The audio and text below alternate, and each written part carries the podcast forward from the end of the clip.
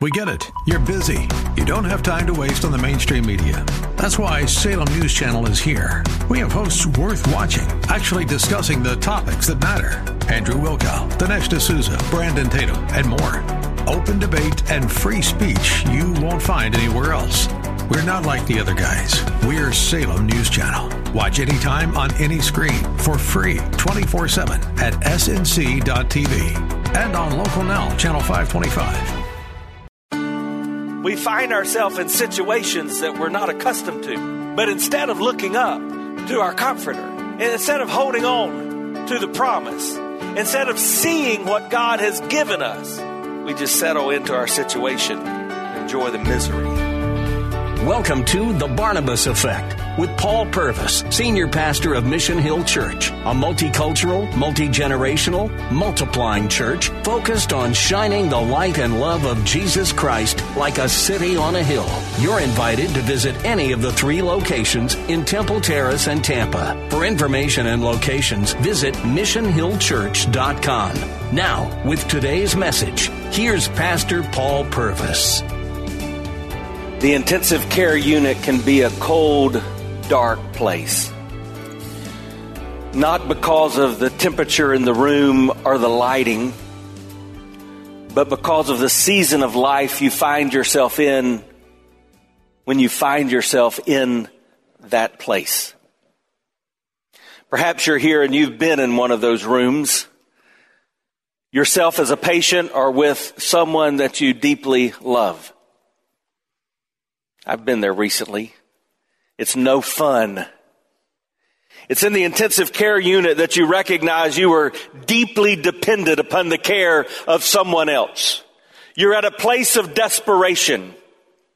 Your only hope, your only healing is going to come from without because you could be near the end of life. As we've journeyed through scripture, what we've seen with clarity is that the church is supposed to be an intensive care unit. It's supposed to be a place where those who are hurting and in need of healing can come for help and restoration. It's supposed to be a hospital for hurting sinners, not a museum for dusty old saints. But too often along the way, the church has lost her course. We've forgotten our mission. So occasionally we need to be reminded of the reason for which we are here. Today, as we continue this series, Intensive Care Unit, we're in 2 Corinthians chapter 1.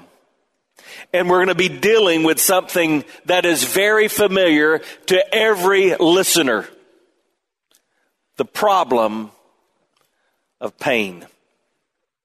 As you take your copies of God's Word and find your place in the Scriptures, would you do me a favor and would you welcome those who are joining us at our two campuses, Mission Hill Six Mile and Mission Hill Lake Carroll? We welcome them in the service today. Paul in 2 Corinthians is giving us a peek into his journal. This is a very personal, vulnerable letter that he's writing to a group of Christ followers. We will hear him talk in this letter about the specific trials he's going through. We'll hear him with great vulnerability talk about crying out to God that God would deliver him from his thorn. And here on the, on, on the outset of this letter, we see him remind us of our help. 2 Corinthians 1, beginning in verse 3. Blessed be the God and the Father of our Lord Jesus Christ, the Father of mercies and God of all comfort, who comforts us in all our affliction, so that we may be able to comfort those who are in any affliction with the comfort with which we ourselves are comforted by God. For as we share abundantly in Christ's sufferings, so through Christ we share abundantly in comfort too. If we are afflicted, it is for your comfort and salvation. And if we are comforted, it is for your comfort, which you experience when you patiently endure the same sufferings that we suffer. Our hope for you is unshaken. For we know that as you share in our sufferings, you also share in our comfort. For we do not want you to be unaware, brothers, of the affliction we experienced in Asia. For we were so utterly burdened beyond our strength that we despaired for life itself. Indeed, we felt that we had received the sentence of death. But that was to make us ready not to rely on ourselves, but on God who raises the dead. He delivered us from such a deadly peril, and He will deliver us. On Him we have set our hope that He will deliver us again. May God add His blessings to the reading of this, His perfect Word. In the very first verse I read, God reminds us of life's two greatest problems. Did you catch it? The problem of sin and the problem of sorrow. Man's greatest problem is without question the problem of sin. Why? Because sin separates us from a loving God. It prevents us from experiencing God's best here on this earth and it causes us to be unable to experience God's plan for us in heaven.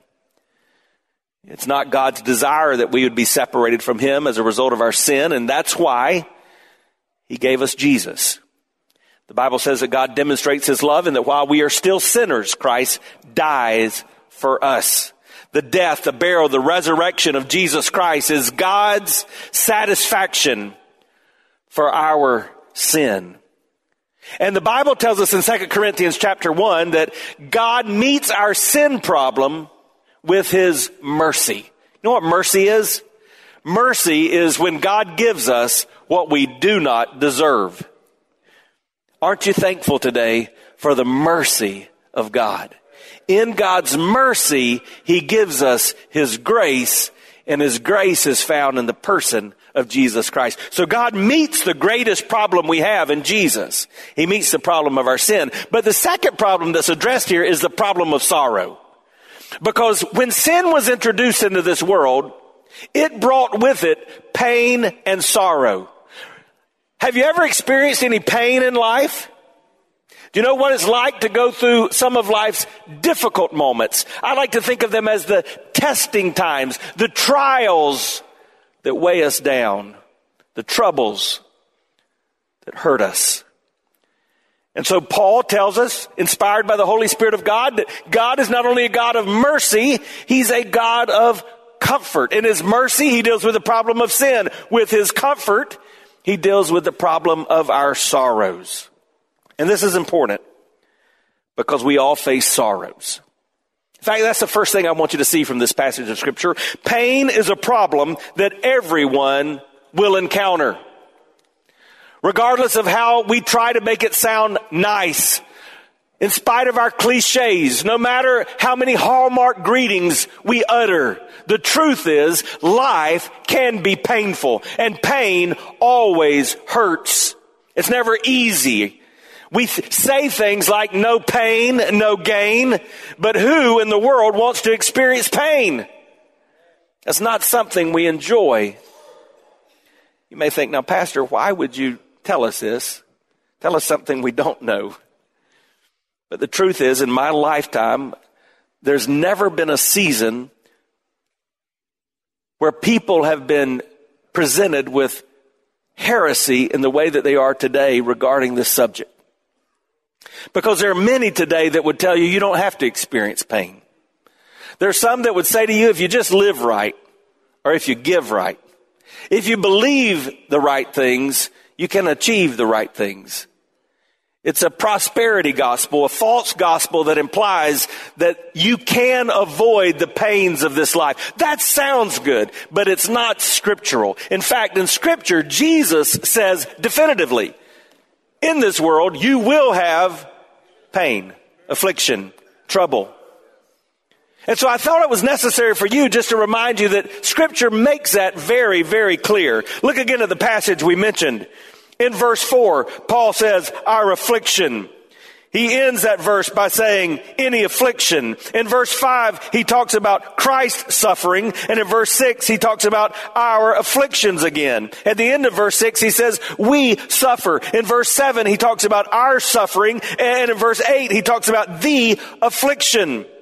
Paul, perhaps the greatest Christian to ever live, is telling us there is such a thing as pain, as affliction as trouble. You may not see it coming, but if you don't expect its arrival, it may run over you. Because every one of us, whether it be in the form of broken hearts or broken hopes or broken homes, we experience pain. It may be physical pain. For some of you, that's unbearable. Even to get yourself ready and to come and worship corporately, you're fighting through the physical pain. For others, it's emotional or mental pain. Perhaps you've been diagnosed with a mental illness, but perhaps you've, you've not been diagnosed. But you recognize that every day is a battle through darkness and despair. And those around you may not realize it, but you're in pain. I would suggest to you that mental and emotional pain is even greater than physical pain. If my arm is broken, I can look at it and I can see the cause of the pain. If I've shown a PET scan and I realize that cancer has invaded my body, I can at least see what is causing the pain. If you've just joined us, you're listening to The Barnabas Effect with Pastor Paul Purvis. Video of the message you're listening to is available when you click the Watch tab at missionhillchurch.com. Thanks for sharing time with us and for sharing your financial gifts by clicking the Give button at missionhillchurch.com. And now, with more of today's message, here's Pastor Paul Purvis. Mental and emotional pain that hurts so many people is often unseen. It may even be relational pain. We know that our greatest need is for a relationship. It's a relationship with God. But because we want that relationship so bad, we often fill that void with unhealthy relationships and often experience pain. The Bible gives us a character who was well acquainted with pain and grief. His name is Job. In fact, in the book of Job, we learn that this man encountered pain of every kind. Everything I experienced. He went through physical pain. He saw loss in his life that caused emotional and mental pain encountered relational pain as the church people gathered around him and tried to say things that may have sounded good but made no sense and were not the truth of God. And he had to come to a place where he decided whether or not he would trust that his Redeemer still lived.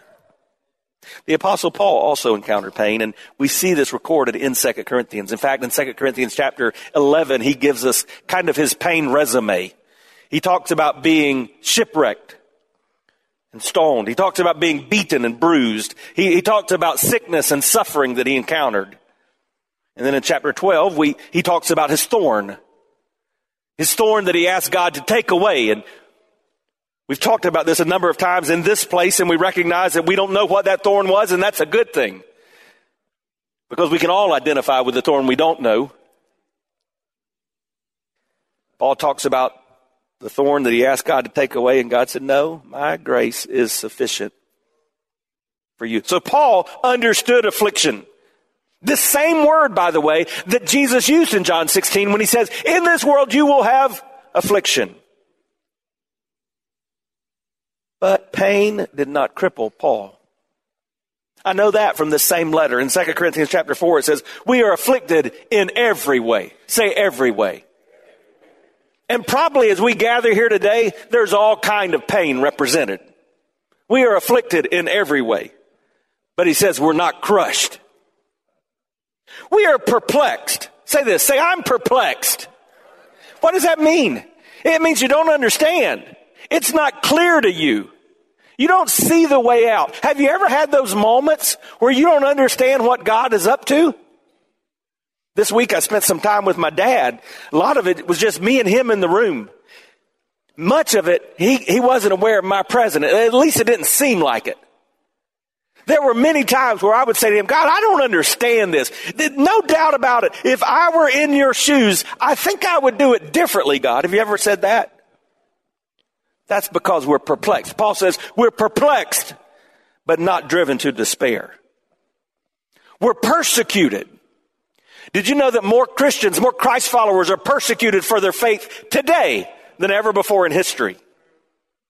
It was just this week that we remembered those Egyptian Christ followers who were beheaded on the beach in Libya just a few short years ago. Persecution. You know what that tells me? Sometimes my pain is a result of disobedience. You do know that. I can sin, and the result of my sin is pain. But sometimes pain is a result of my obedience. It's, it's possible as a Christ follower to experience pain and be persecuted, but I'm not forsaken. I'm struck down, but I'm not destroyed. Pain didn't cripple Paul. What was Paul's secret? He understood that pain comes with a promise everyone can experience. Have you experienced the promise that comes with pain? What's the promise? Well, Paul tells us about that in this first letter to the church at Corinth. 1 Corinthians chapter 10 verse 13. Listen to what it says. No temptation. Now when we hear that word temptation, we like to think about sin and temptation to sin. So the devil's out to get us and we're trying not to be tempted. But the word when it's translated really speaks to a testing time, a trouble. So to read that correctly, we would say no testing time, no trouble, no difficulty in life has overtaken you that is not common to man. Hey, that's a good place to stop and just remember that you're not in this alone. Why don't we say that? Say, I'm not alone. We get to a place we think we're facing things nobody else can understand. You don't know what I'm going through. Well, I may not know what you're going through, but there's no testing time, no struggle, no trouble you'll face that's not common to others, not common to man. God is faithful. He'll not let you be tempted beyond your ability, but with the temptation. Wait, what? But with the temptation, with the temptation, he'll also provide the way of escape that you may be able to get out of there. No. Endure it. What we would like to say is, but from the temptation, he will provide an escape hatch. From those trials, from the testing times, he'll let us get out of town. But that's not what the scripture says. No, the promise from the testing time is that we can have the presence of God. There's a couple of spiritual truths we need to understand. The first deals with the sovereignty of God. You know what that means? God is all knowing. There's nothing, no difficulty, no challenge, no trouble, no pain, no testing time in your life that catches God off guard. Your sorrows, your troubles, nothing is a surprise to Him. Why? Because nothing touches your life that hasn't first filtered through the hands of a sovereign and a loving God. God never has aha moments. He never says, wow, I didn't see that one coming. No, He is a sovereign God. So that means if God hasn't delivered you from it, you have to allow Him to join you in it. Paul said in 1 Corinthians 10, with the temptation, not from the temptation. There's a lot of times I wish God would just deliver us from it. But as I read the scriptures, it seems like more often He just joins us in it. Think about Daniel and his friends, the three Hebrew boys. Whether it was the fiery furnace or the lion's den, they weren't taken out. They were just joined in it. See, when you allow God to join you in those moments of difficulties, then He is able to work it out in an effective way for His glory. When you walk through it for His glory with Him, and He not only changes you, He uses your situation to change those around it. When you're going through affliction, that's not a time to run from the Lord. That's time to run to Him. And some of you may have come in or you may be watching or listening this today and it's your last hope because you're thinking, I, I just think I'm ready to give up. God's not been faithful. Boy, don't use this as a time to run from Him. Use it as an opportunity to run to Him. Because when God allows a problem, He always provides a promise with it. What is God's promise in this situation? It is so stinking obvious, it's hard to read this passage of Scripture. Let me just point it out to you. Verse 3, He's the God of all comfort. Verse 4, who comforts us, that we might be able to comfort those, so that we are comforted by God. Verse 5, abundantly in comfort. Verse 6, your comfort. We are comforted. Your comfort. Verse 7, our comfort. What's the main theme of this passage? Comfort. In our affliction, in our pain, we have the promise of God's comfort. Don't miss this. God promises comfort. It's a word which could mean encourager. It's a word that's in the Greek is the word paraclete. Perhaps you've heard of it in a scriptural study. It means one who comes alongside. It's the same word that is used of the Holy Spirit of God. It's what Jesus tells us in John 14. In John 14, Jesus puts it this way. You've probably heard this most often at a funeral. Do not let your heart be troubled, neither let it be afraid.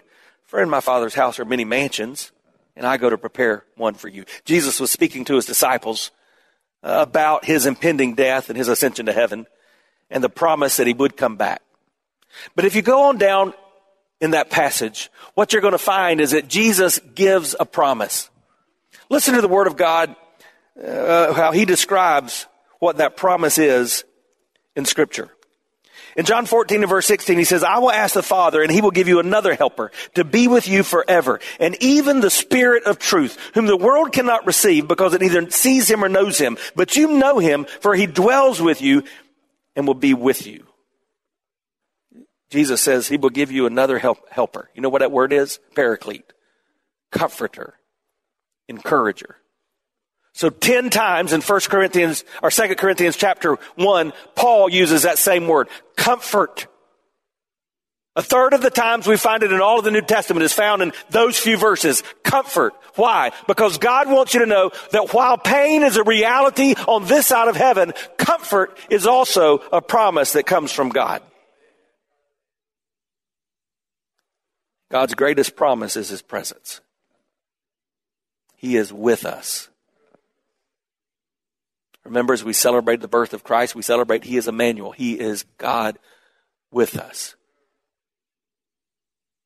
So, as we reflect on the reality of pain, one of the things we should do in this moment is stop and ask Are we resting in the promise and the presence of God? I read something interesting this week. Did you know that if you put a buzzard in a pen that's six to eight feet in width. Even if the pin is open on the top, the buzzard cannot fly away. Because a buzzard needs 10 to 12 feet to get a running start to get into the air. Did you know that a bat can fly around in amazing ways through the night? I hope you never encounter one. But if you take a bat and just put the bat flat footed on a flat surface. The bat can't fly away. It will kind of walk around jumping, trying to get up. Did you know if you take a bumblebee and put a bumblebee in, inside of a mason jar, if you leave the top off of that jar, the bumblebee will never fly away? Oh, it'll try to get out through the sides of the glass, but it never looks up. And I feel like a lot of us are like the buzzards and the bats and the bees. We find ourselves in situations that we're not accustomed to.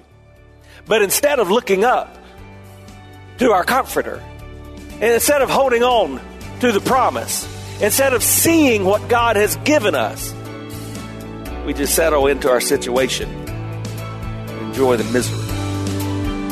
You've been listening to The Barnabas Effect with Pastor Paul Purvis, an outreach of Mission Hill Church. If you're looking for answers to difficult questions or searching for a church home, You're invited to any of the three locations in Temple Terrace and Tampa. Details and directions at missionhillchurch.com. The Barnabas Effect is here to provide listeners like you with biblical truth and spiritual encouragement, but it can't be done without your financial support. Go to missionhillchurch.com and click on the Give tab. Your financial support helps us reach those seeking truth about God and themselves. Thank you for giving at missionhillchurch.com. Weekdays at 9 a.m. Be encouraged by The Barnabas Effect with Pastor Paul Purvis on Faith Talk, AM 570 and 910.